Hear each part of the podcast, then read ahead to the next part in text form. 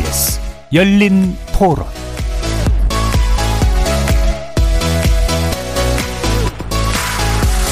안녕하십니까. KBS 열린 토론 정준희입니다.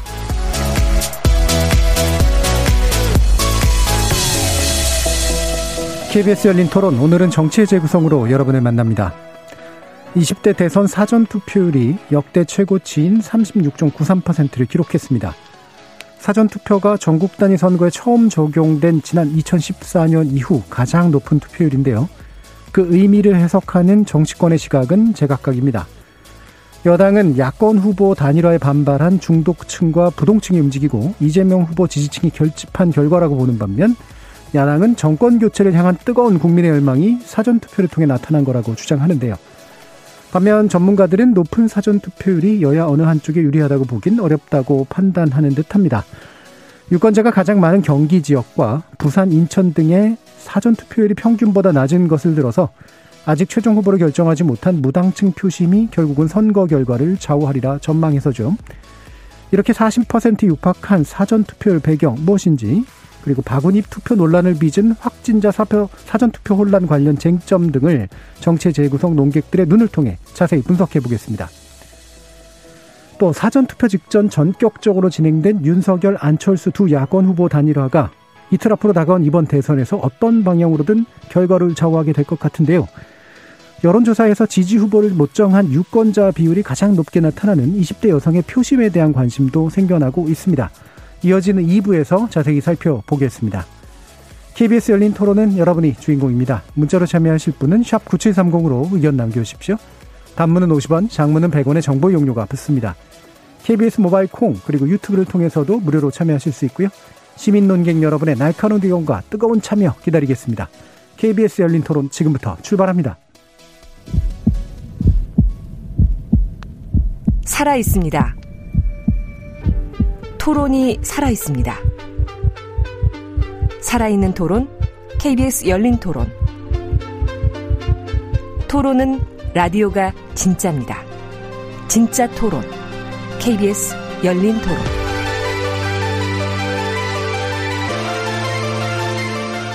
정치를 보는 색다른 시선, 정치의 재구성 함께 해주시는 네 분의 논객 소개하겠습니다.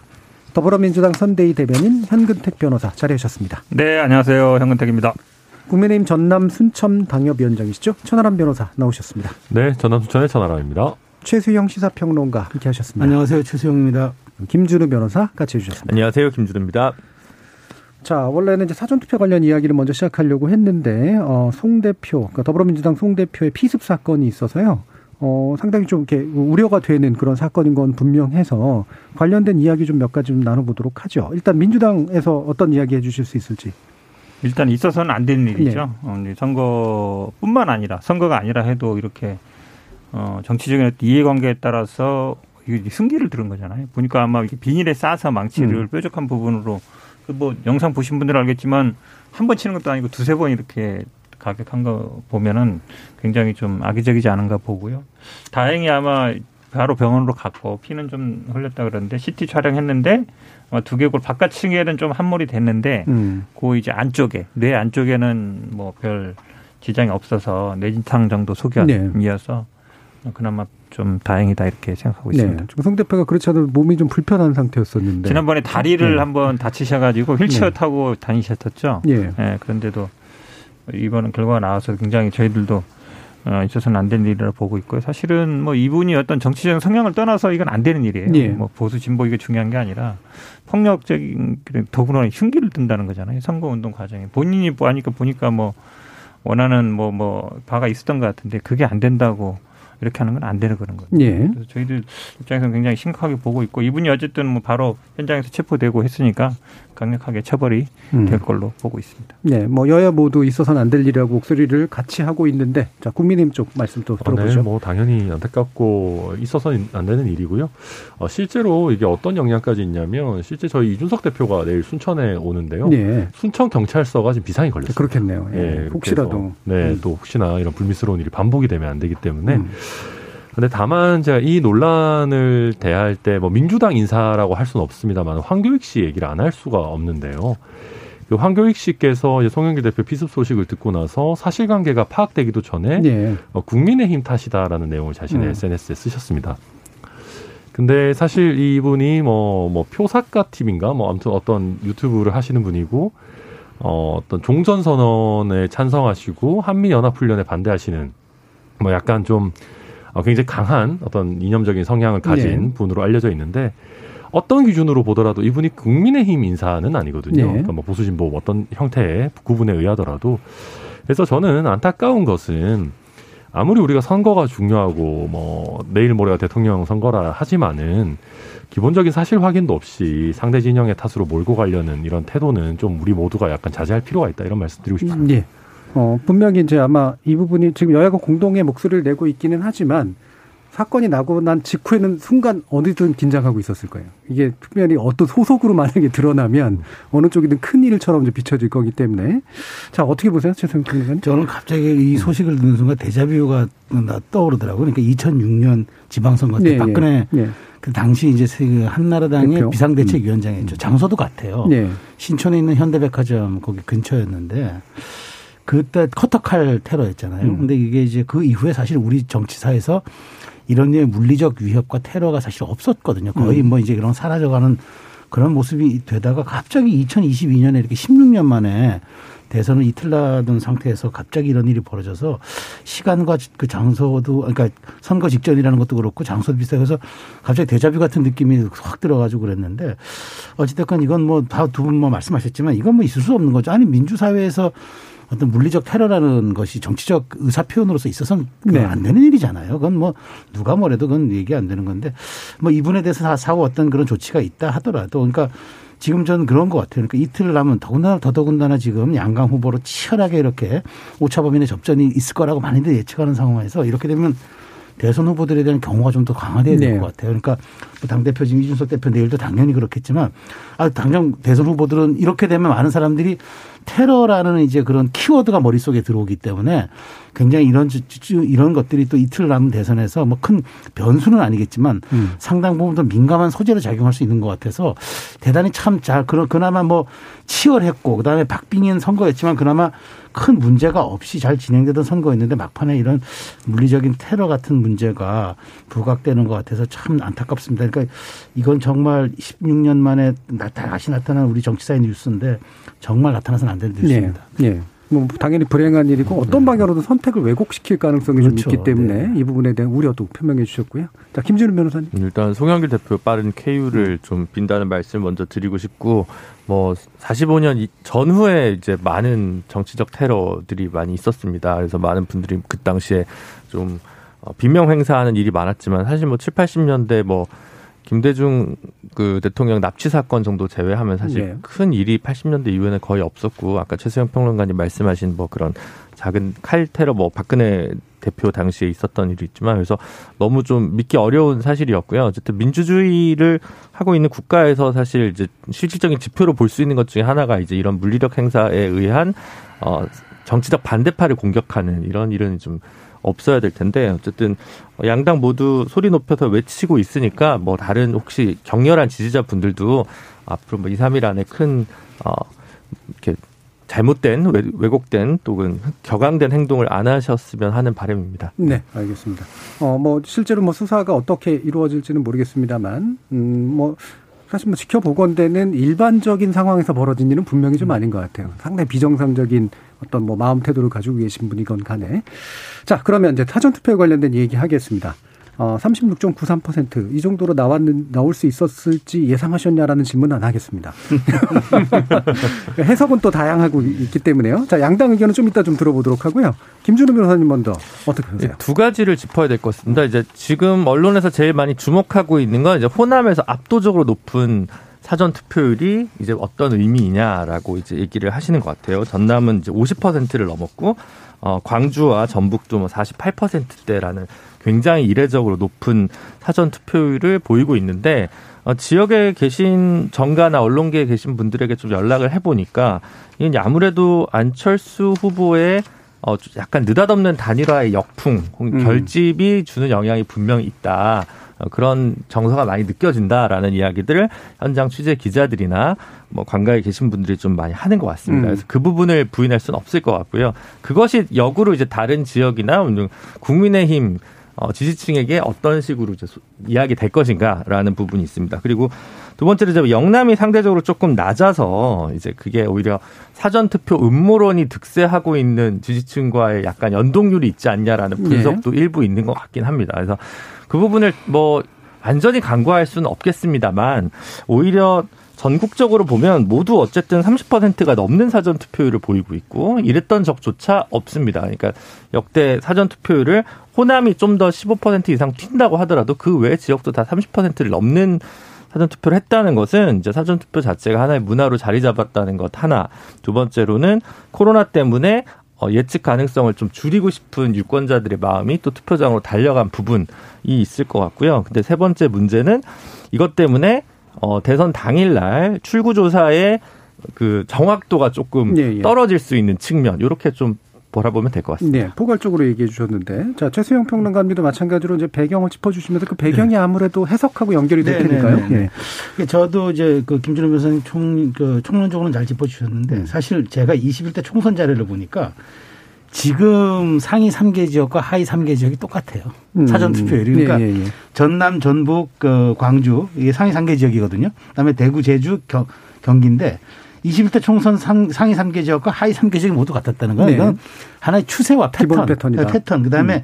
지역적 특성 뭐 네. 이런 걸로 봐야지 너무 여기에다 과도한 정치적 의미를 부여하는 거는 좀 각 당의 아전인수격 해석이 될 네. 수가 있겠다. 다만 그럼에도 불구하고 어, 일정하게 이제 각 당 해석은 뭐, 그 각, 각 당의 몫이겠, 몫이겠지만 이것이 분노 표심이냐 심판 표심이냐. 그러니까 상위 3개 지역은 같지만 예. 사전 투표율의 총량적 열기는 37%에 육박했잖아요. 음. 그럼 거의 유권자의 400, 4,419만 명 중 1,632만 명이 투표를 했다는 건데 이거는 그럼 뭘 의미하냐? 이걸 좀 한번 들여다봐야 될 것 같아요. 그러니까 결국 이제 어 민주당 측에서 보고 싶은 건 분노 표심이라고 해석하는 거겠죠. 안, 그 안철수 후보와 윤석열 후보의 막판 단일화가 아무런 명분도 가치도 없고 그냥 야합이다라고 주장하니까 이제 이런 여기다 할 것 같은데 저는, 저는 근데 어쨌든 이 분노 표심에 민주당이 기인하는 건 지금 갤럽이 1987년 이후 치러진 여섯 차례 대선을 다 예측했는데 2002년만 틀렸어요. 그게 이제 마지막에 네, 네. 이루어졌던 이제 정몽준 후보의 네. 지지 철회가 이제 음. 역풍을 불러서 그게 이제 분노 표심에 이루어졌던 그거 하나인데 근데 좀 민쪽이 이 또 국민의힘 쪽에서는 이건 심판 표시입니다라고 네. 하는데 저는 이제 굳이 본다면 이건 뭐 해석은 각, 그 각당 영역이겠습니다만 지난 6개월간 계속 오차범위 밖으로 정권 교체 여론이 높았던 건 사실이거든요. 네. 그렇다면 이제 그 국민의힘은 2007년 어게인을 얘기하는 거겠죠. 2007년도 당시에 사실은 약, 그 야, 그 야권이죠. 그 당시 이제 이해창 전 총재도 출마하고 이런 상황에서도 압도적 승리를 했거든요. 그러니까 음. 이거는 심판 표심으로 봐야 된다. 그러니까 정권 교체를 강하게 요구하는 사람들이 초, 초반부터 몰린 것이다. 그러니까 뭐 저는 이제 양강의 해석에 동의하지만 저는 그나마 그 굳이 놓고 본다면 지난 6개월간의 추세선을 놓고 보면은 정권 교체에 대한 그런 여론이 높았던 건 사실이기 때문에 네. 분노 표심도 일부 있겠지만 길게 보면은 저는 심판 표심이 조금 더 가깝지 않을까라는 이제 저는 그런 좀뭐좀 굉장히 그 제가 좀 냉정하게도 들여다 보는 입장에서 분석을 한번 해, 해봤고요. 근데 이제 중요한 거는 전 여기서 이 핵심 메시지가 왜 37%까지 나왔을까 음. 이걸 한번 들여다보고 싶은데 저는 사실 역대 최고의 비호감 비호감 했잖아요. 네. 그럼에도 불구하고 이렇게 높, 높, 다는 게 설명이 되겠습니까? 음. 저는 그거라는 거예요. 그러니까 이대로는 안 되겠다는 거예요. 이대로는 안 되겠다. 그러니까 그게 방향성이 어디, 어디든지 간에 양쪽에서 이대로는 안 되겠다. 라는 건 분명해 보이는 이제 신호라는 거니까 그러니까 네. 양당이 너무 이걸 정치적으로 해석하기보다는 음.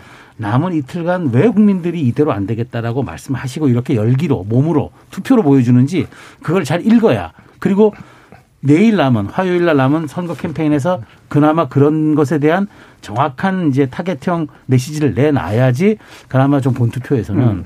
이런 것들에 대한 해석들이 자신들의 쪽으로 조금 중도층의 마음이라도 조금 더 가져올 수 있지 않을까. 저는 그렇게 생각합니다. 예. 그러니까 이게 이제 뭐 어쨌든 수치는 굉장히 높은 건 네. 맞으니까 그 수치를 올라가는 패턴에서도 꽤 높게 올린 그 힘이 뭘까? 그렇죠. 그건 그걸 봐야 된다는 거죠. 예, 예. 거잖아요. 결국 이제 비호감이라고 얘기하지만 무관심으로 귀결되거나 이런 게 아니라 아니죠. 예.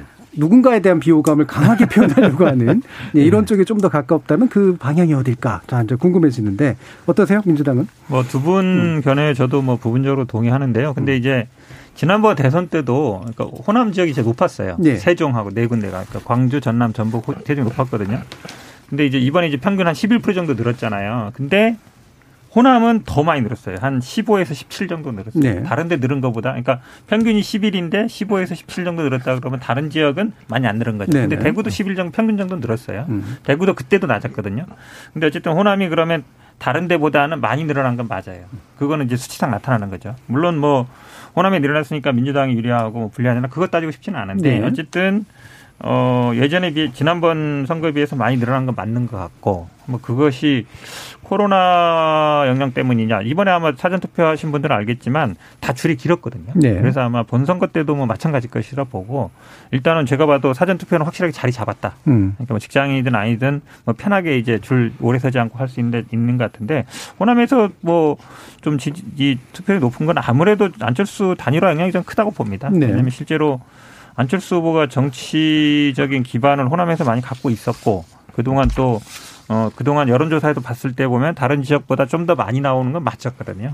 그런 거에 대한 아마 분노도 있는 것 같고 지금 말씀처럼 뭐 어쨌든 그 저는 전체적인 그본 투표에서도 이 투표율이 좀 많이 올라갈 걸로 보고 있습니다. 왜냐하면 양진영 결집돼 있는 것도 있지만 이번 선거를 바라보는 분이 저희가 푸는 분들이 항상 뭐 비호감 얘기하지만 정말 관심이 많다. 저도 네. 사전 투표 한 30분 서서 했는데 보니까 뭐 삼삼오 애들 데리고 오는 사람도 있고 친구끼리 온 사람도 있고 이런 거 보면 아, 투표율이 높은 건 무조건 좋은 거거든요. 음. 그래서 저는 뭐 사전 투표 높은 거 유불리 따지고 싶지는 않고요. 뭐 본, 본선도 마찬가지다. 그래서 투표는 80% 이상 뭐 90%까지라도 높았으면 좋겠다 이렇게 생각하고 예. 있습니다. 그러니까 사전 투표가 높아지면 본 투표도 자연스레 높아질 거라고 예상을 하기 때문에 민주주의적으로 바람직한 면을 얘기하셨을 뿐만 아니라 그렇게 나오고 싶게 만드는 그 욕망이 뭘까? 이 부분이 이제 아마 나중에 표로 드러나겠죠? 자, 국민의힘은 어떻게 보세요? 네, 저도 뭐 다 비슷한 얘기입니다만은 저는 그 저희 양당이 또 반성해야 될 부분이 있다. 그러니까 아까 최성 평론가님께서 뭔가 바꿨으면 하는 에너지라고 네. 얘기하셨는데 저는 반대로 양쪽 진영이 모두 다 그 절대 저 사람은 안 돼라고 하는 에너지가 있다고 봐요. 네네. 그러니까 그 어, 그러니까 어찌 보면 음. 비호감 대선이라는 거에 또 이어지는 거죠. 저희 진영에서는 이재명 후보는 절대 안 된다. 음. 반대로 또 민주당 지지층에서는 윤석열 후보는 절대 안 된다라는 에너지가 굉장히 커서 그게 또 사전 투표에 이어진 것 같고 그리고 어, 예전 같으면 사전 투표율이 높으면 무조건 민주당이 유리하다라는 뭐 분석들이 많이 나왔을 겁니다. 네. 아무래도 이제 2030의 표심이라든지 이런 거 관련해서 그런 분석들이 나왔을 텐데 어, 최근에는 이제 2030 지지율이 뭐 거의 큰 차이가 없거나 아니면 국민의힘이 앞서는 쪽으로도 많이 나오다 보니까 그런 분석은 더 이상은 좀 맞진 네. 않는 것 같고요. 어, 호남 이야기를 또 안 할 수 없는데 어, 저는 그런 것도 있다고 봅니다. 분명히 안철수 후보의 단일화로 인한 또 어, 최근에 민주당이 조금 약세다라고 또 느끼는 분들도 계실 거기 때문에 마치 지난 총선에 저희 당시 미래통합당이 어, 개헌 저지선까지 무너질 것 같으니까 음. 약간 TK, PK가 좀 최종 결집을 하면서 좀 도와준 그런 부분도 있었거든요. 그러다 보니까 호남에서 그래도 민주당이다라고 하는 결집도 일부분 있는 것 같고요. 다만 이 정도로 많이 높아지는 것에는 또 저희가 아전 인수격의 해석일 수도 있겠습니다만은 음. 평소에 별로 뭐 해봤자 어차피 뭐 큰 의미 있겠나라고 생각하는 어 약간 뭐 정권 교체를 바라거나 아니면 보수 성향의 호남 유권자들 예. 아니면 또 20대 남성 같이 기존의 투표율이 좀 낮았던 지역 우리 저희 지역에서 그런 분들도 좀 적극적으로 참여하는 것 아니냐라고 저희는 보고 있고 또 이준석 대표도 계속해서 20% 30% 충분히 할 수 있다라고 얘기하는 것도 어, 아무래도 투표율이 높아지면 높아질수록 저희가 ARS로 확인했던 어떤 그런 내용들과 많이 부합이 되기 때문에 어, 저희로서도 전남 지역에서 투표율이 높은 거는 뭐 결코 나쁜 건 아니다 이렇게 보고 있습니다. 네, 바로 요 얘기를 이제 많이 하던데, 그러니까 전반적으로 이제 투표율이 높아지게 되면 이른바 이제 적극적 투표층이 보통 ARS에 많이 참여를 하기 때문에 그 수치와 대체로 일치하면서 갈 것이다. 라고 얘기하는데 안 그럴 수도 있을 것 같거든요. 그러니까 예를 들면은 그 전체 총량이 늘어날수록 말 그대로 무관심층이나 부동층이 이제 더 포함될 가능성이 있다면 그 새로 유입된 고층의 이제 향방이 어떨까도 대단히 중요할 것 같은데 뭐 마침 말씀 나온 김에 한번 네, 들어보도록 네. 하죠. 그러니까 저는 두 가지 가설이 다 가능하다고 네. 봐요. 그러니까 이렇게 될 때는 정치 고관여층이 응답했던 비율이 네. 그좀 더 정확하게 반영될 수가 있다는 이제 또 가설이 하나 있을 것 같고 또 하나 가설은 말씀드린 대로 우리가 투표가 높아지면은 그동안 잡히지 않았던 것들이 네. 투표율이 총 전체 총량으로 높아지면 쏟아져 들어오기 음. 때문에 이 부분이 제대로 반영이 안 될 수가 있으니까 여기에 대한 유동성이 커질 수가 있다. 그러니까 네, 네. 사실 양쪽 가설다 이거는 결과를 보고 얘기하지 음. 예측치는 상당히 좀 제가 보기에도 조금 어렵긴 한데 그럼에도 불구하고 분명한 이제 신호 하나는 그런 거죠. 그렇다면 이제 그 동안에 이제 양당이 주장해온 shy까지 다 포함된다는 거 아니겠습니까? 그렇죠. 그러니까 예, 예. 네, 양당이 주장해온 뭐 shy도 있고 뭐, 뭐 shy 이재명도 있고 shy 윤석열도 있다고 했, 음. 는데 샤이 하신 분들이 많네요. 사실은 샤이가 어찌 보면 약간 좀 불리한 사람의 불리한 추격자의 언어긴 해요. 네네. 뭐 앞서가는 사람은 샤이 얘기하지 않거든요. 그런데 음. 어떻게 나타날지는 저도 좀 지켜봐야 하는 흥미로운 지점이긴 한데 어쨌든 지금 제가 보기에 이 높은 투표율은 어, 기존의 여론조사를 조금 더 정확히 좀 반영하는 쪽으로 조금 더그 보정하는 역할이 음. 있지 않을까 추세선이라는 게 있으니까 음. 그런 정도로 조금 저는 이제 어, 좀 예측이 되고요. 그건 좀 약간 지류 같은 이야기인데 그냥 이렇게 사전 투표에 대한 얘기, 열기들이 이렇게 뜨거우니까 저는 진짜 제안은 제안을 드리고 싶은 거 하나 중에 하나가 이제 사전 투표율이 거의 40%까지 찍잖아요. 네. 근데 굳이 이거 사전과 본이라는 말로 나눠야 될까? 그냥 음. 1차 투표, 2차 투표 나누면 어떨, 어떨, 어떨까? 전 사실 정치권에 좀 제안을 하고 싶은 게 이게 사전이라 그러면 마치 뭘 그 메인을 메인에 가지 않은 사람들이 와서 하는 투표라는 인식을 주기 때문에 네. 투표의 어떤 보편성과 일관성 그다음에 평의성 등을 얘기하면 그냥 쉽게 1차 투표, 2차 투표자 이렇게 나눠서 해야지 사전 투표나 본 투표라 하면은 뭔가 그 사이에 벌어진 이슈에 꼭 반응해서 가야 되는 것처럼 느껴질 수도 있는 거고 음. 그런 점에서 한번 뭐 저는 약간 지류 같은 이야기지만 워낙 이 사전 투표가 이번에 37% 육박하기 때문에 그럼 다음도 더40% 육박할 수 있다. 그러면 이거 굳이 뭐 일, 본 사전, 본 이렇게 나눌, 이렇게 음. 이분법적 나눌 필요가 뭐가 있을까? 그냥 1, 2차로 평이하게 구별을 구별하면 오히려 마음이 접근하기가 쉽지 않을까 그런 네. 생각이 좀 들었습니다. 지금 7606님이 앞으로는 본 투표도 거주제 관계없이 어디서나 투표할 수 있도록 한다면 투표 참여율을 높일 수 있다고 봅니다라는 그런 말씀 주셔서요. 동일한 얘기긴 아니지만 굳이 뭐 그 두 가지를 그렇죠. 구별할 필요가 네. 있느냐라고 하는 그런 말씀도 해주셨어요. 예, 홍근택 변호사님. 저도 사실은 이 사전 투표 어, 부분이 사실 이제 우리 우리 당내에서도 이제 논란이 많은 부분이 이제 네. 경기도가 네. 이제 꿀질하다 보니까 예, 예. 저도 이제 도당위원장한테 뭐라고 얘기해가지고 이제 이슈가 됐는데 저도 이거 이 원인 분석을 많이 해봤거든요. 음. 왜냐하면 그런 일이 없었어요. 경기도가 낮은 적은 없, 꼴찌한 적은 없었거든요. 네네네. 근데 사실은 경기도가 인구가 이번에 117만이 늘었는데 투표소를 보니까 한 27군데밖에 네. 안 늘린 거예요. 그러니까 그 투표소 하나당 그 투표한 사람은 제일 많습니다. 만 구천 명 정도 돼요. 평균 만 이천 명 정도 인데 들어보니까 뭐 두 시간씩 기다리다 못한 사람도 많았다는 예, 거예요. 돌아간 분들도 꽤 있다고 그렇죠. 그러니까 예. 생각보다 이 인구 사실 경기도가 최근에 인구가 많이 늘었거든요. 예. 서울 인구가 많이 늘었는데 만큼 사전 투표를 많이 설치 못한 거예요. 그래서 이게 이재명 후보 지지가 많은 동네인데 왜 안 했느냐 이 부분이 아니고 제가 보기엔 인구 수라든지 그거에 비해서 뭐 투표 설치가 좀 줄었던 거 아닌가 음. 이런 성향이 있는 것 같고 사실은 이제 호남 지역은 예전부터 높았고요. 네. 영남 지역은 예전에도 좀 낮았어요. 뭐 음. 그분들이 어쨌든 제가 뭐 성향을 판단하는 게 아니라 그 전에도 그랬는데 아까도 말씀드린 것처럼 대구도 10, 11% 늘었거든요. 그러니까 어찌 보면 평균적으로 올라온 거예요. 네. 그러니까 사전 투표가 어떤 특정 정치 세력의 뭐 유불리 아니면 경기도 같은 경우 이재명 후보에 대한 뭐 지지가 떨어져서라든지 그런 해석은 제가 보기엔 좀 불가능한 것 같습니다. 네, 네. 4516님께서 높은 사전 투표를 놓고 여야 모두 아전 인수격으로 해석하고 있는데 지지층 결집으로만 보지 마십시오. 본 투표일은 아무래도 많은 사람들이 몰릴 테니 코로나가 무서워서 미리 투표한 유권자 많았습니다. 뭐 맞는 말이기도 하죠. 자, 김준우 아 김준우 변호사. 그러니까 지금 지금 이제 여러 가지 분석 중에서 제일 사실 궁금해하는 건 이제 호남 결과에 주목하는 것도 그건데 안철수 후보의 단일화 이후에 그분들의 표가 어디로 네, 가느냐 그렇죠. 그게 이제 선거에 어떤 영향을 미칠 거냐라는 부분인데 알 수는 없죠 지금 상황에서 완전 깜깜인데 그게 실제로 어떻게 선거에서 영향을 미칠지 단순 퍼센트로 그게 뭐 7%라 8%라기보다는 제가 조금 흥미로운 자료를 하나 뽑아왔는데 그 하나는 그 저기 그 청주 KBS에서 음. 이제 충북 분들을 대상으로만 1000명을 네. 모집한 겁니다. 2월 26일, 27일 2일간 응답률 14.9%. 이거 진짜 하기 싫어하는데 1025명을 대상으로 휴대폰 가상 안심번호 받아가지고 전화 면접 조사를 통해서 케이스탯 리서치에서 실시한 건데요. 음. 여기서 이제 이재명 후보 38%, 윤석열 후보 42.2%, 안철수 후보 10.5%가 나왔어요. 여기까지는 이제 다 보는 건데 20대가 안철수 후보가 여기서 26%고요. 30대가 18.3%입니다. 20대는 윤석열 후보가 앞서고 30대는 이재명 후보가 앞서는 상황에서 이 안철수 후보가 20, 30대가 평균 지지율이 훨씬 높아요. 그러니까 이제 그런 게 하나가 있고 또 하나가 아 이거는 제가 충남, 대전, 세종과 관련된 이제 전화 면접 조사가 비슷한 시기에 또 이루어진 게 있었는데 제가 다 적어왔는데 이게 매체를 안 적어놔서 음. 한국 리서치에서 실시한 거고요. 네. 2월 24일부터 26일까지 응답률 21.5%, 이것도 95% 신뢰 수준의 최대형 표지보차 플러스 마이너스 3.1%입니다. 여기서도 이재명 후보가 38.4, 윤석열 후보 39.9인데 국민의당 안철수 9.3이지만 20대에서는 안철수 후보가 14.9고 30대에서 15.9입니다. 네. 그러니까 사실은 20, 30대가 표가 어디로 갈 거냐에 대해서 충청권이 지금 굉장히 붙어 있는 박빙의 시기인데 이가 예단할 수가 없는 거예요. 그 호남에서는 안철수 후보의 표가 사실은 민주당 쪽으로 많이 갈 가능성이 있는데 이게 지역별로 세대별로 가는 표들이 다 다를 거다. 단순히 뭐 반민주 뭐 비국힘 표다. 뭐 아니면 뭐 정권 심판론에 좀 더 경도된다. 뭐 이런 식으로만 바라볼 게 아니라 세대와 지역별로 이거를 다 뜯어봐야 되기 때문에 사실 그렇게 분석이 만만치가 않고 그래서 단순히 결과 나왔을 때 그냥 아 이게 단일화가 생각보다 효과가 있었다 없었다라기보다는 이렇게 지역별로 계층별로 좀 뜯어봐야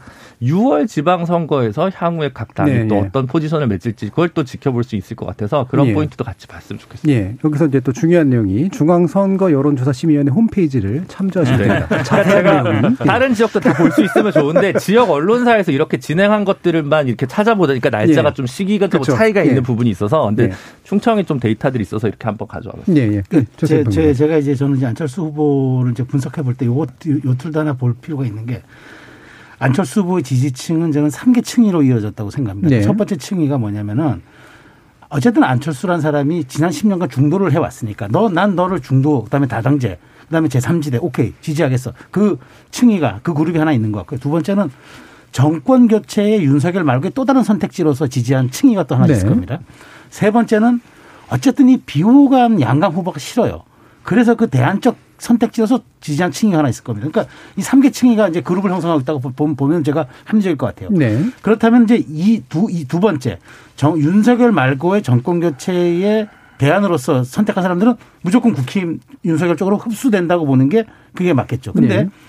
1번의 분화는 상당 부분 제가 보기에 심상정으로 갈 가능성도 있는 네, 거죠. 네. 그다음에 3번의 분화는 그 이거는 이재명도 나눠 갖고 윤석열도 나눠 갖고 심, 심, 어, 뭐 심상정까지 나눠 갔을지 모르겠습니다. 심후보까지는 어쨌든 그렇게 나눠 가질 가능성이 높은 그룹이에요. 예, 예, 예.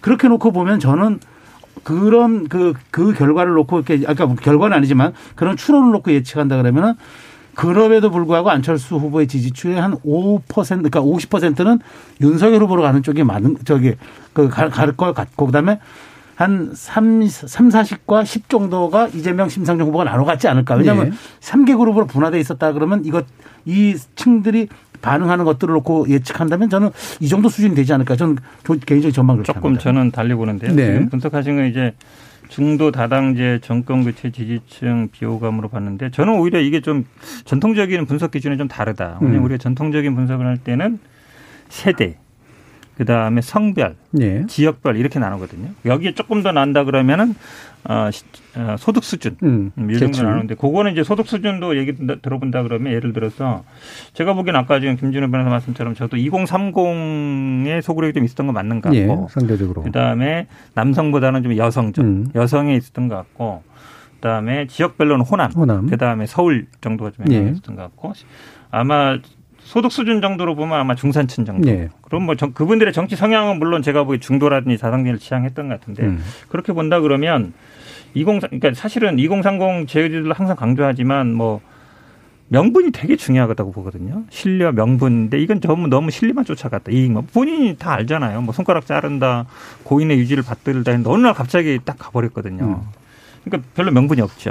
그 여성들도 사실은 어찌 보면 물론 이제 정의당 쪽으로 갈 수도 있겠지만 오히려 정의당 심상정 후보 표가 그렇게 늘어나고 있지는 않았거든요. 직전까지 계속 빠지는 상황이었어요. 어쩌면 이게 어차피 대선이라는 거는 양강 구도기 때문에 그쪽으로 수렴되게 돼 있거든요. 어느 쪽이나 마찬가지입니다. 그러니까 안철수 후보가 지지율 빠진 것도 마찬가지인데 그런 현상이 있고 호남은 지금 아까 얘기했고 이제 서울 지역이 어디로 갈 거냐 이제 그게 좀 궁금한데 사실은 저희 당은 항상 호남에서 영향력이 한 일주일 정도면 서울로 올라온다라고 항상 생각을 해요. 왜냐하면 네. 뭐 출향민들이 많이 있으니까. 음. 물론 서울에 뭐 호남뿐만 있는 건 아니지만 그래도 분포가 많다 그러면 그래서 저는 당초에 단일화를 하기 전까지는 뭐 저희 쪽에 좀 많이 온다는 여론도 있었지만 윤석열 후보에 많이 간다는 여론 조사가 있던 건 맞거든요. 음. 한뭐 예를 들어서 5.5 대 4.5라든지 아니면 뭐 비슷하게 가질 걸 봤는데 이게 단일화 명분 없는 단일화를 하면서 오히려 좀 전 뒤집어졌다라고 봅니다. 그래서 오히려 제가 보기엔 한 6대 4나 7대 3 정도로 이재명 후보 쪽으로 도울 가능성이 많다. 예.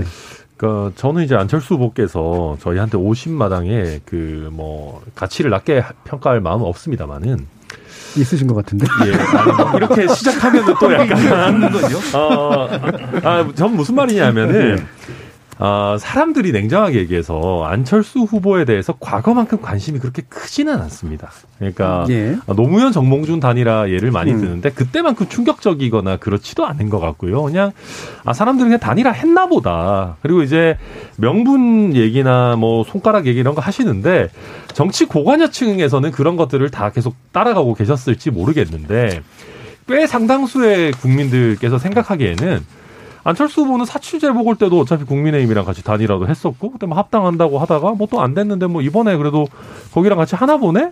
뭐 그냥 윤석열 후보랑 같이 손잡고 들고 있는 이런 사진 같은 그런 단편적인 어떤 장면 장면들이 어떤 인식을 주는 거지 막 그렇게 디테일하게 막 따라가실 것 같은 느낌은 아니고요. 그리고 호남에서의 안철수 후보의 어떤 그 어, 포지셔닝도 약간 우리가 너무 이렇게 과대평가하는 게 있는데 실제로 지난 일요일인가요? 지지난 일요일에 순천에 유세를 와, 오셨었었는데 솔직히 사람들 별로 관심 없, 없었습니다. 왜냐하면은 호남은 모두가 소위 말하는 안자랄입니다. 안철수를 잘 아는 사람들이고 한 번 믿음을 줬다가 이제 그게 어찌 보면 잘 안 돼서 어느 정도 이제 기대가 그렇게 크지 않은 물론 이제 안철수 후보에게 줬던 표심이 어디로 나눠질지는 저도 뭐 미지수라고 봅니다만은 여튼 저는 그래서 최근에 민주당에서 안철수 후보와의 명분 없는 단일화로 인한 역풍이라는 얘기를 계속 하시는데 글쎄요, 저는 그 역풍이라는 게 실제 존재한다기보다 그냥 민주당 혼자서 선풍기 돌리고 계시는 거 아닌가라는 음. 생각이 많이 듭니다. 그러니까 저는 아까 얘기했지만 지역별로 세대별로 이게 분화가 되게 다를 네. 거라고 봤는데 아까 제가 처음에 충북 데이터를 말씀드린 게 87년 대선 이후에 항상 승리한 지역 음. 어, 충북이 찍은 데가 당선이 됐습니다. 물론 그런 지역이 제주도 있고 경기도 있고 인천도 네. 있습니다. 네 개 지역이 있는데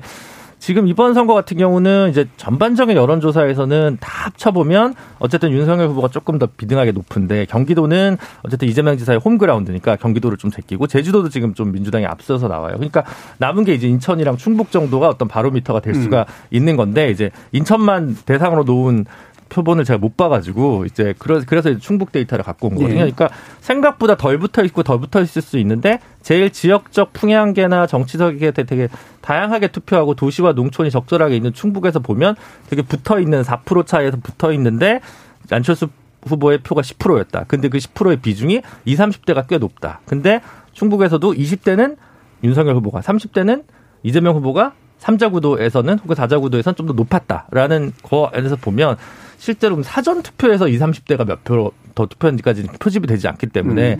그것만 놓고 좀 보기가 분석하기 까다롭고 그래서 아직은 어 뭐 지금 뭐 흘러나온 소문을 각 각 당이 뭐 각자 승리를 자신하는 데이터를 중심으로 뭐 받은 글 이런 거를 아마 SNS에 뿌리고 있겠습니다만은 그런 부분 때문에 저는 계속 박빙이라고 보는 부분이 있는 거거든요. 음.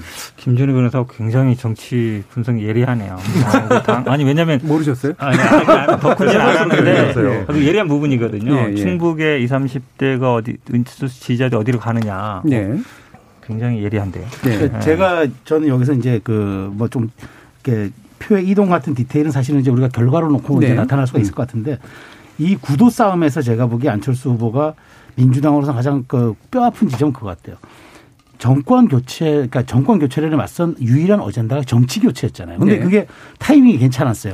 사실 지난 2월 27일 일요일 날에 단일화가 윤석열 후보가 깨지고 민주당이 그날 밤 의총에서 통과시키면서 사실 선거 구도가 정권 교체 대 정치 교체로 딱 프레이밍 돼서 이제 맞서는 그런 형국이었는데 이게 계속 힘을 받았어요. 그래서 아 이게 저 저도 그때는 예측에 마지막까지 이게 이런 구도로 가겠구나. 그렇다면 이건 참 예측하기 어려운 싸움이 될 수도 있겠다고 생각을 했는데 갑자기 목요일에 단일화가 됐잖아요.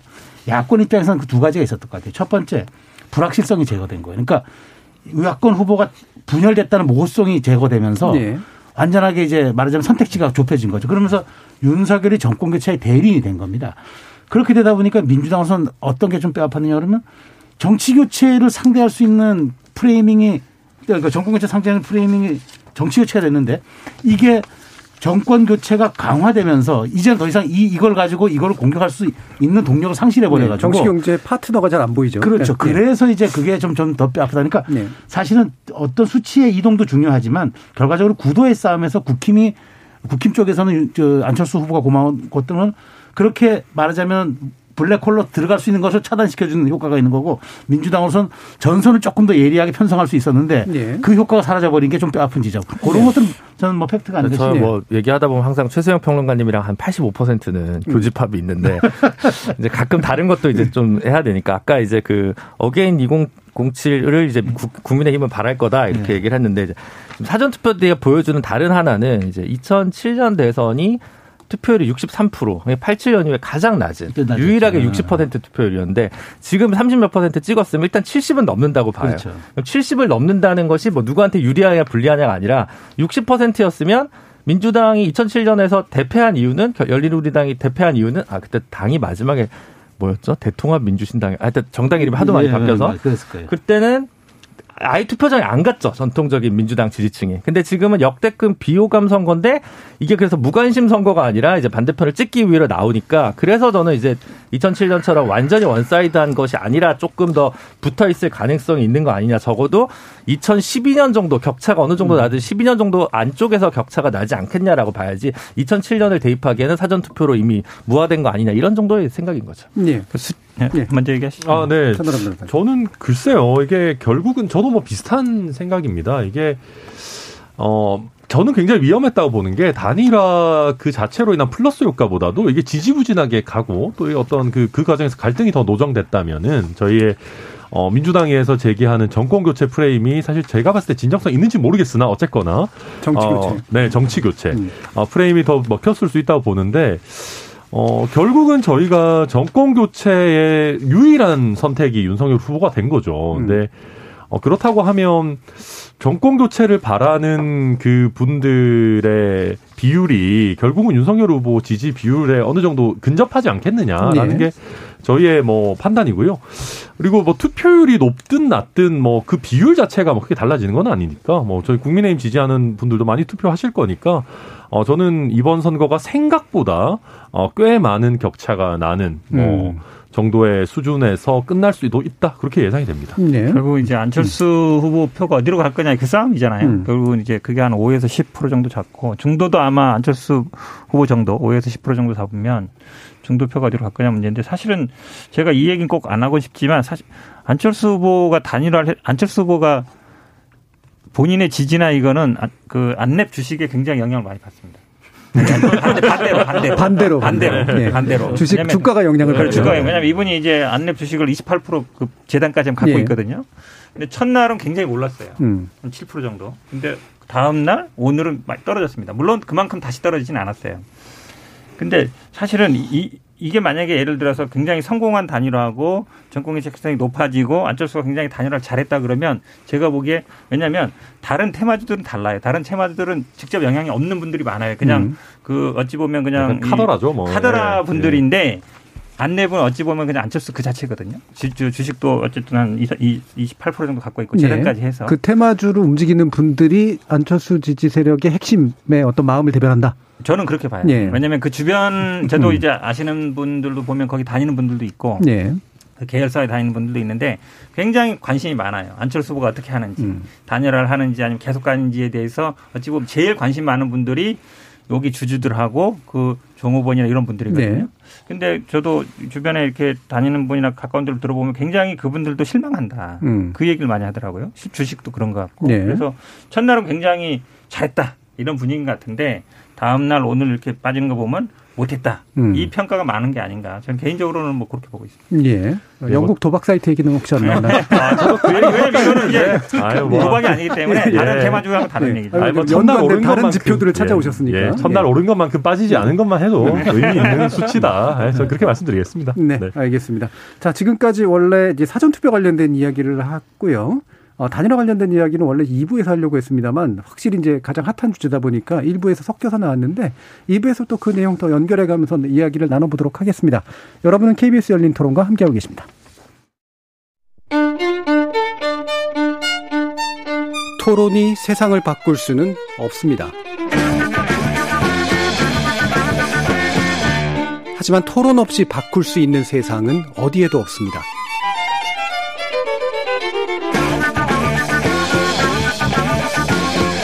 세상의 선한 변화를 갈망하는 당신. 정답이 아니라 질문의 힘을 믿는 당신.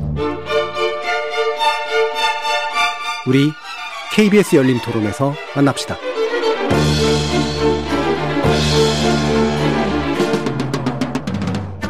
KBS 열린 토론 정치의 재구성 김준우 변호사, 최수영 시사평론가, 천하람 국민의힘 전남 순천 당협위원장, 현근택 더불어민주당 선대위 대변 이렇게 네 분의 논객과 함께 하고 있는데요. 자, 원래 이제 단일화 이야기가 의외로 좀 많이 나와서 일부에서 막판에서 좀 얘기하려고 했던 게 바로 이제 확진자 투표에 관련된 이야기거든요. 확실히 좀 문제가 좀 많았죠.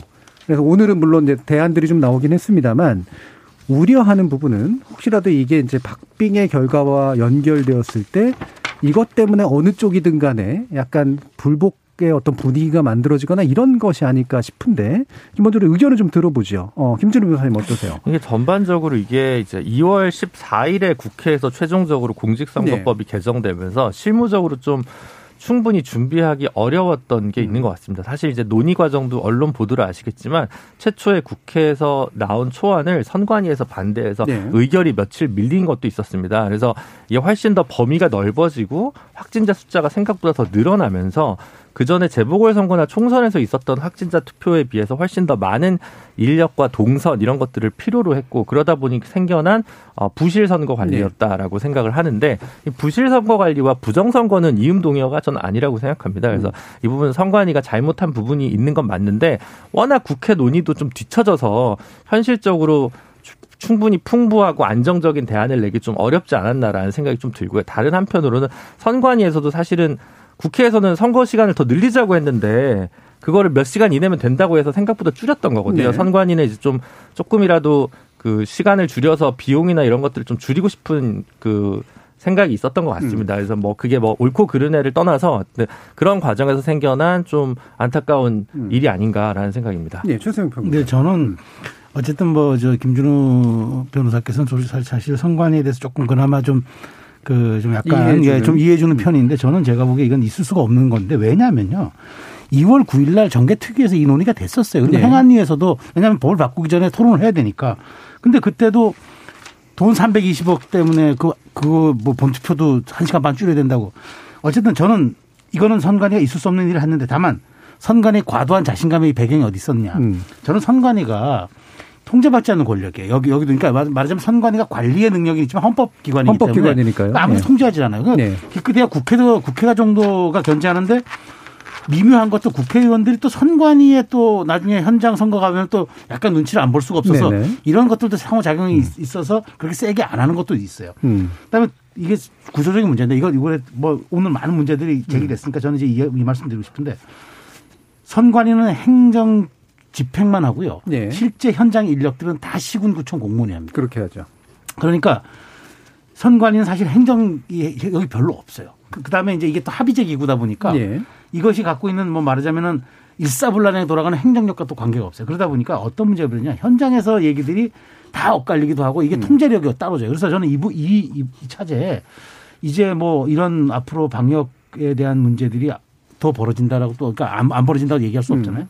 이런 차, 차제 저는 그래서 선 이번 선거가 저는 뭐 본투표가 잘 관리돼야 됩니다. 왜냐하면 워낙 박빙 선거기 때문에 만약 여기서 문제가 더 생기면은 이건 사실 우리 국론 분열로 네. 이어지고 갈등으로 그렇죠. 이어지니까 음. 저는 3, 월 9일 본투표까지는 정말 제대로 어, 관리가 다시 이제 보완적으로 이루어지고 그 다음에 이 문제에 대한 개선책 내야. 내야 네. 되는데 선관위를 우리가 그 헌법재판소장 같이 오부요인으로 주는 이유가 음. 그런 것들이거든요. 사실은 선관위가 존재하는 것 자체가 공기 같아야 돼요. 느끼지 못해야 되는데 네. 선관위가 자꾸 이슈처럼 우리에게 와, 와, 닿으면은 이건 중립의지뿐만 아니라 선거 불신으로 음. 이어질 수 있단 말이죠. 그러니까 이건 사회적 비용이 너무나 커지기 때문에 이 점에 대해서는 저는 그 이번에 끝나면 사법적인 영역과 별도로 국회가 개선책 마련해서 네. 다시 얘기를 해야 됩니다. 그러지 않으면 또 이거 재발할 수 있습니다. 네.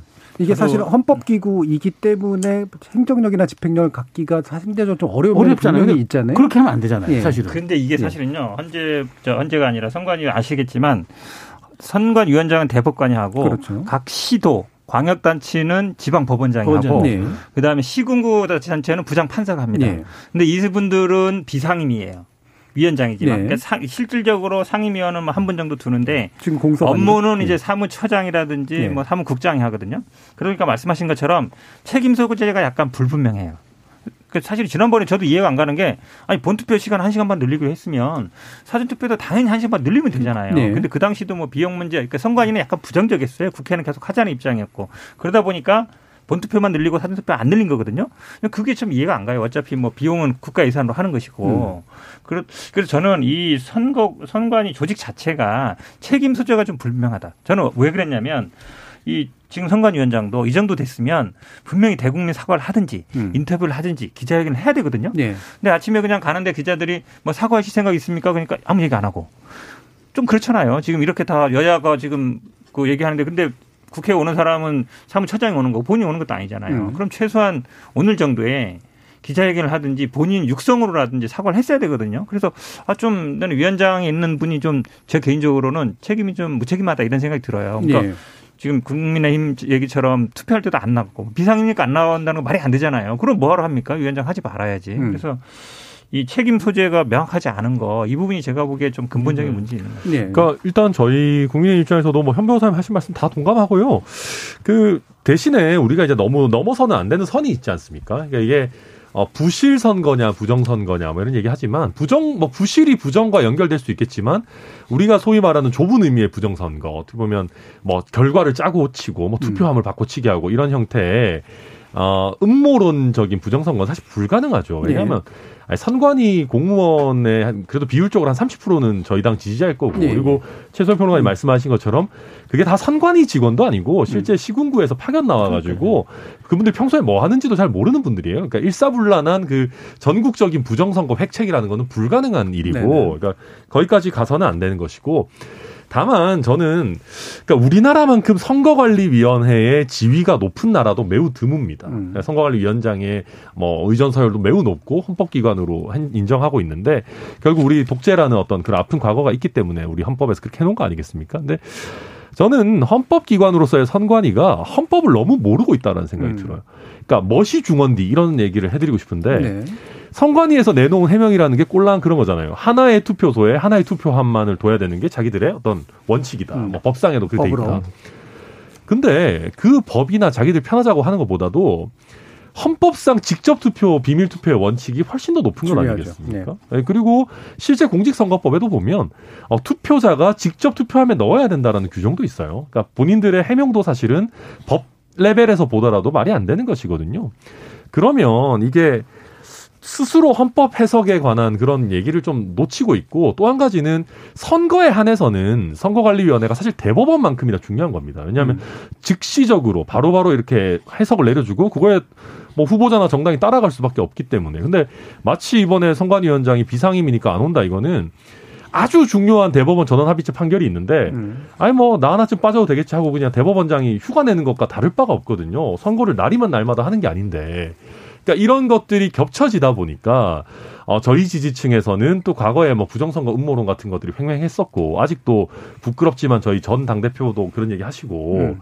그러기 때문에 영향을 받을 수밖에 없고 저희도 바라옵건대는 어, 본투표에서 저희가 좀 어, 확 격차를 벌려서 이겨가지고 이런 음모론이 좀 살았으면 좋겠다. 근데 저는 이제 조금 예. 이제 뭐 변호 아닌 변호를 하자면 제가 변호해 줄 필요는 없는데. 네. 그러니까 뭐냐면 이게 그 본투표에서는 아예 시간이 분리가 돼 있으니까 지금과 같은 문제가 발생할 개연성이 별로 없었던 거고 사전 투표에서는 같은 시간대에 이루어지다 보니까 투표함이 따로 있었던 건데 그러면 이제 생각이라는 걸 해본다면 선관위에서 적극적으로 의견을 안 내더라도 국회의원들이 공직선거법상 이 조항이 지금 투표함 하나가 있는데 바꾸자는 얘기고 두 개 있어야 되는 거 아니냐는 얘기를 할 수도 있는 거 아닌가라는 생각이 들어서 에이, 다들 이거를 때문에 지금 그러니까 그거는 국회가 맨날 모든 실무를 네. 선관위 책임으로 떠넘기는 것도 좀 무책임한 거 아닌가 입법기관들이라는 네. 생각이 좀 개인적으로 좀 들어요. 그래서 사실은 선관위만 이야기할 거냐라는 문제랑 또 선관위에서도 사실은 실제로 각종 공무원분들을 이렇게 동원하는 데 있어서 지금 공무원분들 입이 많이 나와 있습니다. 선거 날에 네. 자기는 뭐 항상 야근하고 밤새고 음. 연장 투표하는 거에서도 엄청 새벽까지 개표를 네. 해야 되니까 사실 그분들이 문제가 되고 그럼 수당이 문제가 수당도 지금 현실화가 안 돼 있는데 실제로 인력을 확보하는 것도 상당히 문제입니다. 그럼 예산을 누가 줘야 되냐? 그럼 국회가 줘야죠. 그러니까 사실 그러 여러저런 부분에서 국회가 가끔 정개특위 논의할 때도 보면 선관위에서 안을 내라고 국회의원들이 선관위 사무총장 이런 꾸짖을 때가 있어요. 그 제가 볼 때는 국회의원들의 징부육이거든요. 음. 그래서 저는 이제 그러 여러 부분 부분들 때문에 선관위가 되게 실무적 의견을 많이 냈던 거 아니라는 생각이 들고 이게 문제가 될 거였으면 사전에 논의하고 사전에 의결해서 사전에 준비할 수 있는 충분한 시간들을 줬어야 되는데 국회가 너무 논의를 뒤늦게 한 부분인데 모든 오롯이 책임을 운영을 가진 선관위가 책임져야 되는가라는 이제 네. 의문이 있는 네. 거죠. 네. 하나 좀 네. 얘기하면 사실은 이제 이준석 대표도 이 음모론에 선을 그었어요. 전 네. 잘했다고 보거든요. 왜냐하면 국민의힘 그 트라우마가 있잖아요. 근데 윤석열 후보는 안 그래요. 이걸 마치 무슨 뭐 부정선거 의혹을 가진 보수층 유권자들에 대한 분열책이다. 공작에 능한 사람들의 국민의힘 지지층을 분열시키려는 획책이다. 예. 이거 뭐 유사현장에서 이렇게 얘기했거든요. 예. 그러니까 이게 한마디로 그냥 음모론이잖아요. 음. 그러니까 이 선관위 의 어쨌든 뭐 조직 관리라든지 아니면 일을 잘못한 것과 이걸 통해서 뭔가 이제 선거 부정선거를 하고 획책하고 공작하는 건 다른 문제거든요. 예. 그래서 윤석열 후보 이 워딩은 분명히 잘못됐다. 근데 아마 이준석 대표는 그에 대해서 선을 확실히 긋더라고요. 예. 근무하려면 다 그 사람들 다 짜야 되는데 그게 되겠느냐라는 부분이 좀 결이 다르긴 하지만. 네, 이준석 대표 항상 뭐 부정선거와 아니, 싸우던 분이니까. 싸우던 분이니까. 윤석열 후보가 제가 보기에 유세 현장에서 이렇게 얘기하는 거는 제가 보기에 좀 너무 나간 거예요. 예. 지금 김재형님께서 확진자 사전 투표 부실 논란 선관위 잘못 크지만 부정 투표는 없었다고 양당 후보들이 선언 좀 해줬으면 합니다. 선거의 혼란을 막기 위해서요라는 말씀을 주셨는데 국민의힘 내부에 약간 묘하게 약간 구별되는 기류도 좀 있긴 해서 한번 먼저 아, 네. 아 저희도 네. 그래서 이제는 이 논란을 저희가 키울 필요가 없다라고 네. 생각을 합니다. 왜냐하면은 뭐 괜히 또 저희 지지자분들께서 어, 뭐 찍어봐야 소용없는 거 아니냐라고 네. 생각하셔서 투표장에 안 가면 저희로서 최악의 결과기 때문에 음. 그래서 어, 당내에서도 이 논란은 이제 좀 적당히 좀 줄이고 네. 어, 결국은 제일 좋은 해결책은 우리가 선거, 선거에서 이기면 되는 거니까. 음. 그래서 그런 뭐 정도로 지금 정리하고 있고 아마 이제 윤석열 후보의 워딩이 좀 강하게 나온 거는 저도 막 어, 인정하고요. 음. 이제 그 지지층에서의 불만이 굉장히 크기는 했거든요. 네. 이게 도대체 도대체 뭐 그 쓰레기 봉투에다가 뭐 표 넣어가지고 직접 내가 그 가는 거 보지도 못하고 이게 말이 되냐 뭐 심지어는 기표가 이미 된 투표 용지를 막 갖다 주고 이게 과연 지금 21세기 대한민국에 있을 수 있는 일이냐 이런 분노도가 높다 보니까 좀 워딩이 강하게 나온 것 같은데 저희도 뭐 내일 모레면 이제 본투표 뚜껑 여는 날이니까 이걸 길게 끌고 갈 생각 없습니다. 네. 그러니까 저는 이제 그 이게 음모론은 전혀 도움이 안 되는 게 만약 이겼을 때 생각해 보십시오. 예, 예. 정통성 문제가 나올 수 있어요. 나오죠. 그러니까 지금 이 문제 꺼낼 이유가 없어요. 그러니까 음. 다만 제 윤, 저, 뭐, 천, 천 변호사께서 잘 지금 뭐 어, 방어를 하셨지만 윤 후보가 얘기한 거는 괜히 이걸로 위축될까봐 오히려 이걸 또 심판해 준다. 그 얘기가 조금 너무 나가서 이런 거지. 나갔죠. 제가 보기에 윤 후보도 이건 도움이 안 되는 얘기이기 때문에 음. 제가 보기에서는 글 거로 보고 다만 선관위 제가 저는 저 김, 김준호 변호사께 선관위 얘기를 잘좀 그 입장을 해야 예. 저는 이번에 보면서 정말 겨, 정말 기함을 했던 게 선관위 사무 차장이 밤에 불려 국회에서 이제 불려 나왔잖아요. 네. 했어요. 근데 왔는데 빈손으로 왔어요. 빈손으로 왔는데 제가 더 경악스러운 거는 5시부터 6시까지 1시간 동안 투표를 확진자가 하지 않았습니까? 9900 그러니까 99만 뭐 4,600명인가 했다는데 이 사람들의 데이터가 없어요. 안 가져왔어요. 그러면 사무처장이 실무자에선 사실은 탑인데 음. 총장은 장관급이니까 그럼 왜온 겁니까 국회? 그러니까 그런 정도가 시뮬레이션도 안 돼 있고 현장에 대해서 데이터라든가 이런 것들도 전혀 확보가 안 되는 상태에서 국회의원이 부르면 그러니까 국회가 날 부르니까 간다? 그 송관위 원장 태도도 사실 아 이거 그잘 보면 내가 뭘 잘못했느냐는 약간 그 약간 그 뿔퉁함도 네. 보이는 것 같아요. 그러니까 음. 이런 것들에 대한 문제가 오히려 저는 국민 불신을 더 키우고 음. 선관위가 관리할 수 있는 능력에 대한 우리가 본원적인 문제를 제기할 수 있는 거기 때문에 그러니까 이 문제 이제 뭐 3월 9일 날 투표가 이제 오늘 대책이 나왔고 또 이제 동선도 분리하고 시간도 더 주고 하니까 잘 마무리 될 거라고 봅니다만은 이 문제가 정말 그, 그 어떤 저 그 더 국민들에게 분노를 어, 주지 않으려면 우리가 이슈보다도 이슈를 대하는 태도가 더 중요한데 네. 현관위가 이 문제에 대해서는 개선책뿐만 아니라 정말 국민들의 분노를 제어할 수 있는 음. 정말 엄, 엄중한 수준의 사과까지도 나와야 된다 생각합니다. 네, 알겠습니다. 뭐 각자 두 분께서 평가해 주신 얘기가 다 이제 보완적으로 어, 충분히 이해가 될 수 있는 그런 얘기인 것 같고요. 헌법기관에 대해서도 이제는 우리가 또 재구성하고 네. 재편하고 고민해야 될 필요가 있기 때문에 아, 이후에 선거 이후에 또 어떤 논의들로 이어질지 한번 보도록 하겠습니다. 사실 남은 시간 동안 이 얘기는 좀 해야 될 것 같은데요. 어, 사실 이게 단일화도 그렇고 토론회도 그렇고 이게 한 한 달 전쯤 있었던 일 같아요. 지난 일주일 동안 워낙 많은 일들이 있다 보니까 아직 일주일이 안 됐단 말이야. 뭐 이런 생각이 들 정도인데 지난 토론회가 사실은 그 결과에 대해서 얘기도 이제 거의 잘 못하는 상태가 됐고 단일화가 이제 확 하고 이제 떴으니까 게다가 이제 사전 토론 투표가 좀 있었고 그리고 또 어제는 뉴스타파가 이제 김만배 씨 녹취록을 이제 공개하면서 또 생기는 요 윤 후보에 관련된 이야기들이 나오면서 오늘은 또 그게 굉장히 좀 뜨거웠습니다. 어, 결국엔 이 토론회하고 토론회 당시 이야기하고 좀 연결되는 좀 부분이 있어서 이 부분에 대한 이야기를 좀 들어봐야 될 것 같은데요. 먼저 형우택 변호사님 민주당 입장을 좀 얘기해 주시죠. 음, 일단 뭐 어제 저녁에 보도가 됐고요. 핵심적인 네. 내용은 두 개죠. 한마디로 얘기하면 이게 언론에 뭐 거의 그동안 나왔는데 조금 더 구체적으로 나온 겁니다. 네. 하나는 결국은 부산저축은행 사건 그 브로커던 조모 씨 수사에 대해서 봐준 거 아니냐. 그에 대해서 임만배 씨가 어, 뻐경수 변호사 소개해줬다.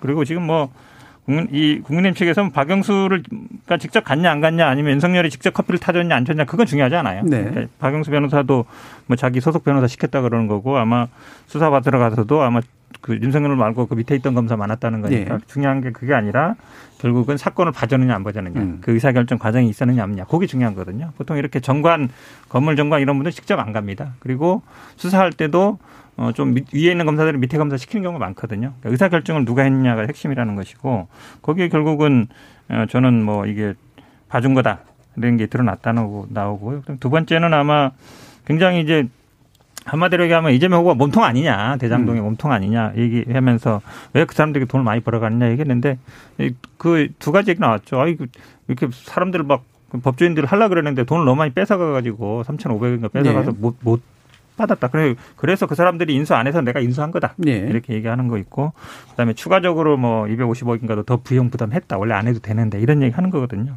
그래서 되게 나쁜 XX 이런 얘기도 나오고 음. 공산당 얘기도 나오고요.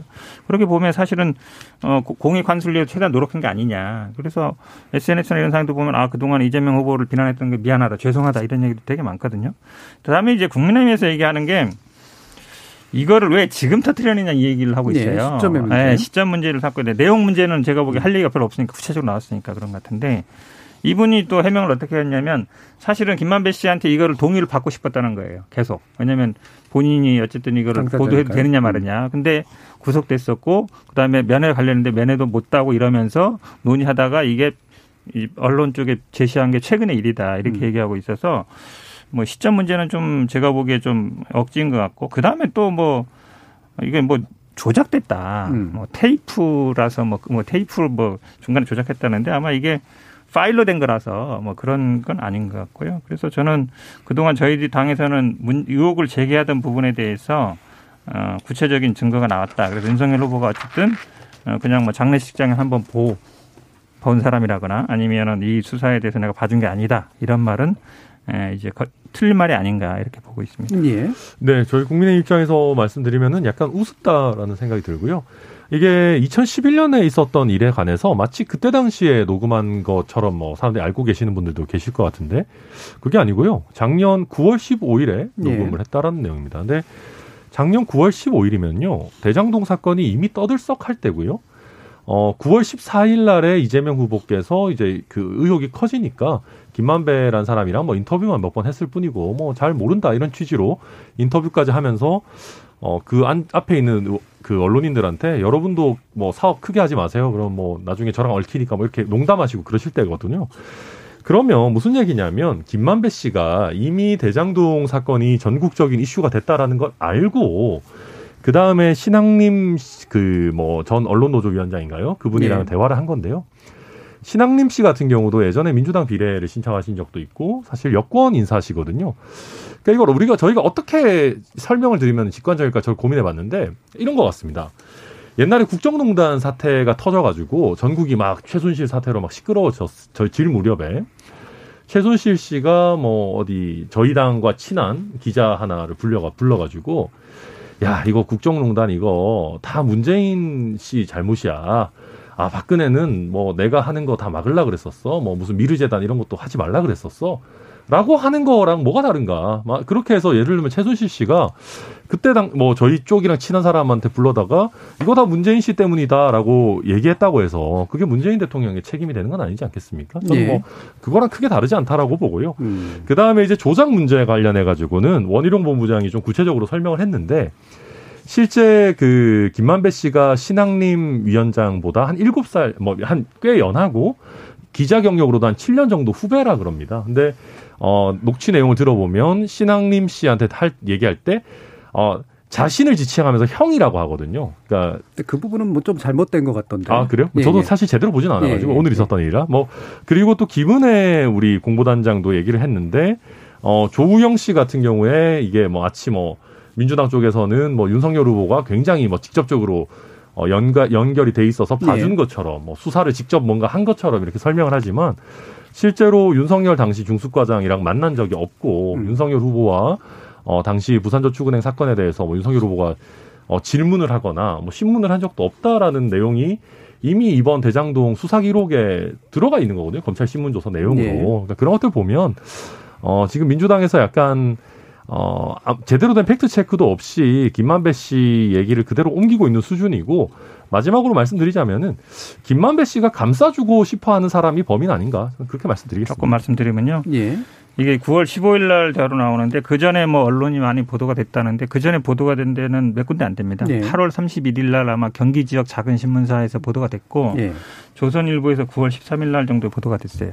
아주 커 그러니까 많이 보도가 안 되들 때입니다. 많이 알려지기 전이라고 말씀드리고 싶고 그러니까 이분이 그렇게 얘기한 거죠. 아, 그 들어보니까 어, 내가 김만배인 것 같다라고 얘기하잖아요. 본인이 원래 알던 사이니까 한국일보에서 같이 일을 했던 사람이라잖아요. 그래서 가서 물어봤다는 네. 거잖아요. 그러니까 지금 말씀처럼 이미 다 알려진 상황이 아니라는 거고요.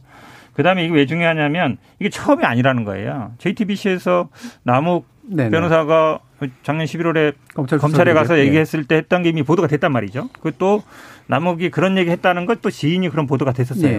그러니까 예를 들어서 이게 어떤 얘기가 나온 거면 아이고 뭐 서로 짧게 그냥 했는데 시점으로 보세요. 이건 9월 달이고 남욱이 네. 가서 조사받은 건 11월이에요. 네. 그죠? 11월에 갔는데 그게 먼저 보도가 됐어요. 그렇다 본다 그러면 몇 사람의 얘기가 똑같은 얘기거든. 한마디로 얘기하면 음. 만나고 안 만나고가 중요한 게 아니라 말씀드렸잖아요. 직접 건물 변호사 직접 안 갑니다. 그리고 수사 검사도 예를 들어서 뭐 팀장급을 직접 안 해요. 밑에 사람 시키거든요. 네. 봐줬느냐 안 봐줬느냐 그게 핵심인데 커피 한 잔 먹고 와서 봐줬다. 그거는 몇 사람 얘기가 똑같은 거잖아요. 네. 그게 중요한 거죠. 네. 네. 자, 김재룡 변호사님. 김만배 씨 혹은 뭐 정영학 남욱 뭐 이런 분들이 무슨 음. 얘기를 할수록 진영론에 따라서 서로 다른 확증 편향을 갖고 네. 그 진술의 신빙성을 더하고 덜하는 게 다 달라서 음. 사실 이건 뭐 녹취록의 나라에서 뭘 어떻게 해야 될지 저는 좀 난감할 때가 한두 번이 음. 아닌데 사실 김만배 씨가 예전에 그 쓴 책이 뭐였죠? BBK의 진실이었나요? 하여튼 BBK 당시에 검사들이 열심히 수사했지만 BBK는 MBK 아니다 이런 결론의 책이었는데 음. 어, 다 거짓말인 게 드러나서 저는 김만배 씨 진술에 대해서는 사실 이렇게 정확하게 어, 믿을 수 있는 건지 예. 잘 모르겠다는 경우가 더 많습니다. 뭐 음. 그런 전제 하에서도 불구하고 어, 뭐 서로 메신저를 공격하고 뭐 시기를 공격하고 뭐 이런 거는 정치권에서 특히 1, 2당 사이에서 뭐 당연한 예. 거라고 보여지고요. 단 두 가지만 짚으면 결국 대장동 이슈는 누가 당선되든 간에 한동안 더 우리 정치권을 좀 더 시끄럽게 하고 어, 서초동을 시끄럽게 할 이슈로 계속 되겠구나라는 것과 두 번째로는 이제 뉴스타파에서 이걸 보도하기 전에 아마 윤 후보님 쪽에다가 이거를 이제 검증을 한 것 같아요. 네, 어쨌든 반론 답을 네. 반론 취재 보도 취재를 한 것 같고 그것 때문인지 어젠가요 그 윤 후보님께서 이제 강성 노조가 문제고 그 전위 부대인 언론 노조가 문제다 이런 취지의 발언을 네. 하셨는데 뭐 이제 뭐 조금 연관성 있어 보인다고 하더라도 특히 이제 노조에 대해서 그렇게 무조건 헌법상 기관인데 그것도 음. 헌법상 보장된 권리인데 노조를 악마화시하고 적대시하고 특히 이제 언론 노조까지 이렇게 찝어서 얘기를 하는 것은 음, 유력한 대선 후보에 다운 어 뭐 다운 그런 건 아니지 않나 특정한 보도를 가지고 문제를 삼아야지 노조를 네. 가지고 문제 삼은 그 가치관에서는 저는 좀 음. 상당히 동의하기 어렵고 좀 무섭기까지 합니다. 네. 좀 저서, 앞에 앞에 저서명이 BBK 취재팔이라고 합니다. 아, 네. 앞에 그 말을 안 하셨는데 민주당 정권이 강성 노조를 전위대 삼아 못된 짓을 한다. 천병의 중에 천병이 언론 노조다. 네. 그러니까 민주당의 천병 역할을 하고 있다는 거예요. 그래서 다 뜯어 고쳐야 되겠다. 어? 이런 얘기 하고 있거든요. 그리고 오늘 다 이제 언론 노조 언론 단체들이 성명서 내지 않았습니까? 그러니까 예, 그 본인에 대해서 비판적인 어떤 취재를 하고 보도를 한다고 해서 그거를 상대 다 기억하시잖아요. 지난번에 언론중재법 할 때 언론단체에서 다 민주당 비판하고 네. 다 그랬었거든요. 그러니까 이거를 어찌 보면 민주당의 전위부대라고 생각한다는 게 저는 좀 이해가 안 가요. 그러니까 언론을 자, 대하는 음. 기본적인 태도에 저는 네. 문제가 있다고. 별도로 어. 중요한 부분이긴 한데 이제 발언 음. 기회를 또 많이 가져가셨으니까 일단은 최평론가님 말씀을 좀 들어봐야겠어요. 저는 이제 뭐이 네. 녹취록을 가지고 진실 공부한다. 이제 하루 이틀 남은 네. 상황에서 입증하기가 어렵잖아요. 그렇죠. 공부하러 가는데 자 그럼 중요한 건 이거지 않습니까? 지금 왜 민주당은 이틀 남은 사이에 이걸 터뜨렸느냐. 민주당 민주당이 터뜨린 건 네. 아니지만 어쨌든 이제 여권 입장으로 제가 본다면은 여건 도움이 되겠느냐. 그러면 과연 표심이 그러면 여기에 자극을 받겠느냐. 네. 저는 그럴 가능성이 많지 않다고 봐요. 이미 음. 저는 네거티브로 할 수 있는 건 다 했다고 보고 나머지 지금 사실은 사전 투표도 끝난 마당에 음. 지금 나머지 부동층들이 네거티브에 반응해서 투표장 갈 거다. 저는 그거는 제가 보기에 그 양쪽 다 만일 더 한 건씩 더 터트리겠다고 생각한다 그러면은 저는 그건 별로 의미 없는 행동이라고 보고요. 결국 이것은 더 진흙탕으로 가고 당신이 나보다 더 나쁜 후보라는 것을 강조하기는 효과밖에 없는 거죠. 그러니까 음. 전혀 저는 이게 투표장으로 중도를 끌어들이는 동의는 되지 않을 거라고 보기 때문에 예. 다만 저는 이제 이런 것들이 지금까지도 먹히는 거는 이게 오차범위 내 박빙 승부라고 생각하는 게 맞다는 거죠. 그러니까 이런 거라도 해서 조금 더 우리 우리가 갖고 있는 지지층을 조금이라도 더 갖고 오고 상대를 어, 상대를 좀그 흠집낼 수 있으면 좀 더 내 가지고 중도에 대해서 조금 우리가 여기에 대해서 좀 이득을 보자라고 생각하는 것 같은데 저는 뭐 선거 전략상 양그 양쪽 다 마찬가지일 겁니다. 그러니까 저는 이걸 가지고 크게 어, 뭐좀 장사가 될 거다 예. 도움이 될 거다라고 보는 거는 전략적 미스고 오히려 이제 남은 화요일은 이제 선거운동 마지막 날이잖아요. 예, 예. 국민한테 미래를 얘기해야 돼요. 그게 얼마 어느 정도를 그거를 더 설득력 있게 얘기하고 호소력 있게 얘기하는 거 저는 승패를 가를 거라고 보지. 이거 가지고 내일 하루 종일 논쟁해봤자 저는 상대적으로 오히려 스피커를 많이 가동한 쪽이 좀 손해일 거라고 네. 생각합니다. 그러니까 전략적으로는 뭐 당연히 맞는 말씀인 것 같은데 김준호 원사님 아까 말씀하신 것처럼 이게 선거 이후에 사실 이게 그냥 이렇게 해서 그냥 그냥 대충 그럼 선거 이거나 졌기 때문에 흐지부지 될 일이 아니게 돼 버린 것 같아서 이제 그게 아유, 좀 우려가 됩니다. 아, 저희는 당연히 대장동의 진실을 잘 파헤쳐야 된다 생각하고요. 예. 그러니까 이제 저는 그런 생각을 해요.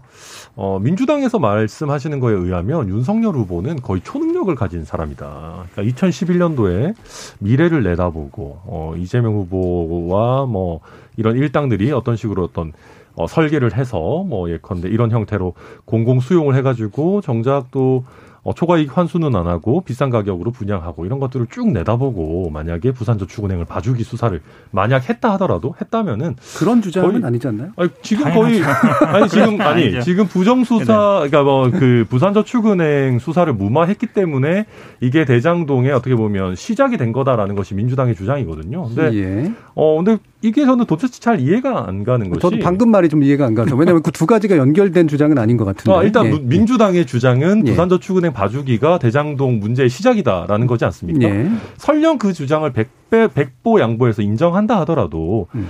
2011년도에 봐주기 수사가 과연 그 이후에 한참 있다가 현실화된 어, 대장동의 사업 구조 설계와 실제 실행과 어마어마한 수익의 확보와 어떤 연관관계가 있는지 저는 잘 모르겠고요. 예.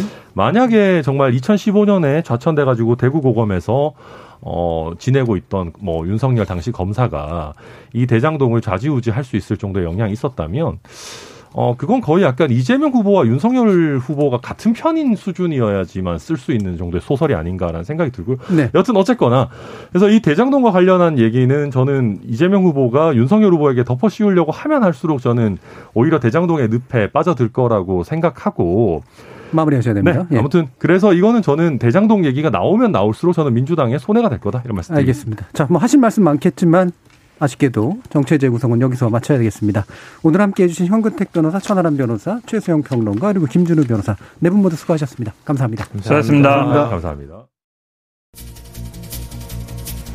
대선이 이틀 앞으로 다가오다 보니 지지자들의 마음도 후보들의 마음도 절박해지는 것 같은데요. 투표 현황에 관련된 태도나 해석도 그렇고 유불리에 관련해서 반응을 보이는 방식이 굉장히 다르죠. 하나마나한 말이지만 결국 진인사 대천명일 텐데 민심 즉 천심인 그 큰 뜻이야 기다릴 수밖에 없는 거고 사람으로서 해야 할 일을 정말 사람답게 해내고 있는지는 나중에라도 좀 곰곰이 짚어봤으면 합니다. 지금까지 KBS 열린 토론 정준이었습니다.